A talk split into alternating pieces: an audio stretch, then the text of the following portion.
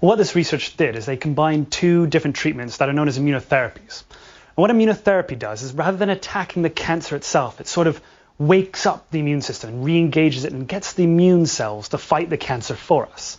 So what they've done is they've combined two different drugs. One of them which releases the brake on the immune system, allowing the immune system to go harder and faster than it normally does. And the second drug strips away the camouflage that cancer cells use to hide from the immune system. And what they found is that combining these two drugs was much more effective, prolonged survival for melanoma patients. However, there were also much more severe side effects in either of these drugs alone.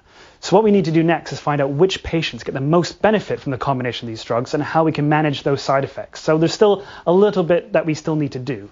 I suppose the question in the minds of anyone who either has mel- melanoma themselves or knows someone who does is how quickly will this make a difference to people who have been diagnosed? Well, one of these drugs is already being used on the NHS. So it's already been licensed uh, and, and is available both in America and Europe and elsewhere. The other drugs, immunotherapy drugs, are, are coming up to that point. But it's really the point of who benefits the most from these drugs. Because of the way they act, they're very dependent on whether or not the cancer itself is using this mechanism to escape the immune cells. If it's not, the drugs aren't quite as effective.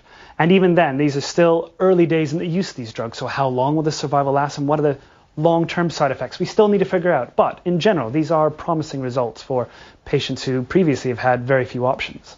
And what of the cost? Is this breakthrough an affordable one in terms of being rolled out widely? Well, the cost we'll have to see quite yet. It's not there yet, but they could be expensive. In that case, we need to figure out whether or not how much better are they than normal treatment, and is there a way we can combine it with the current treatments to get the most possible effect?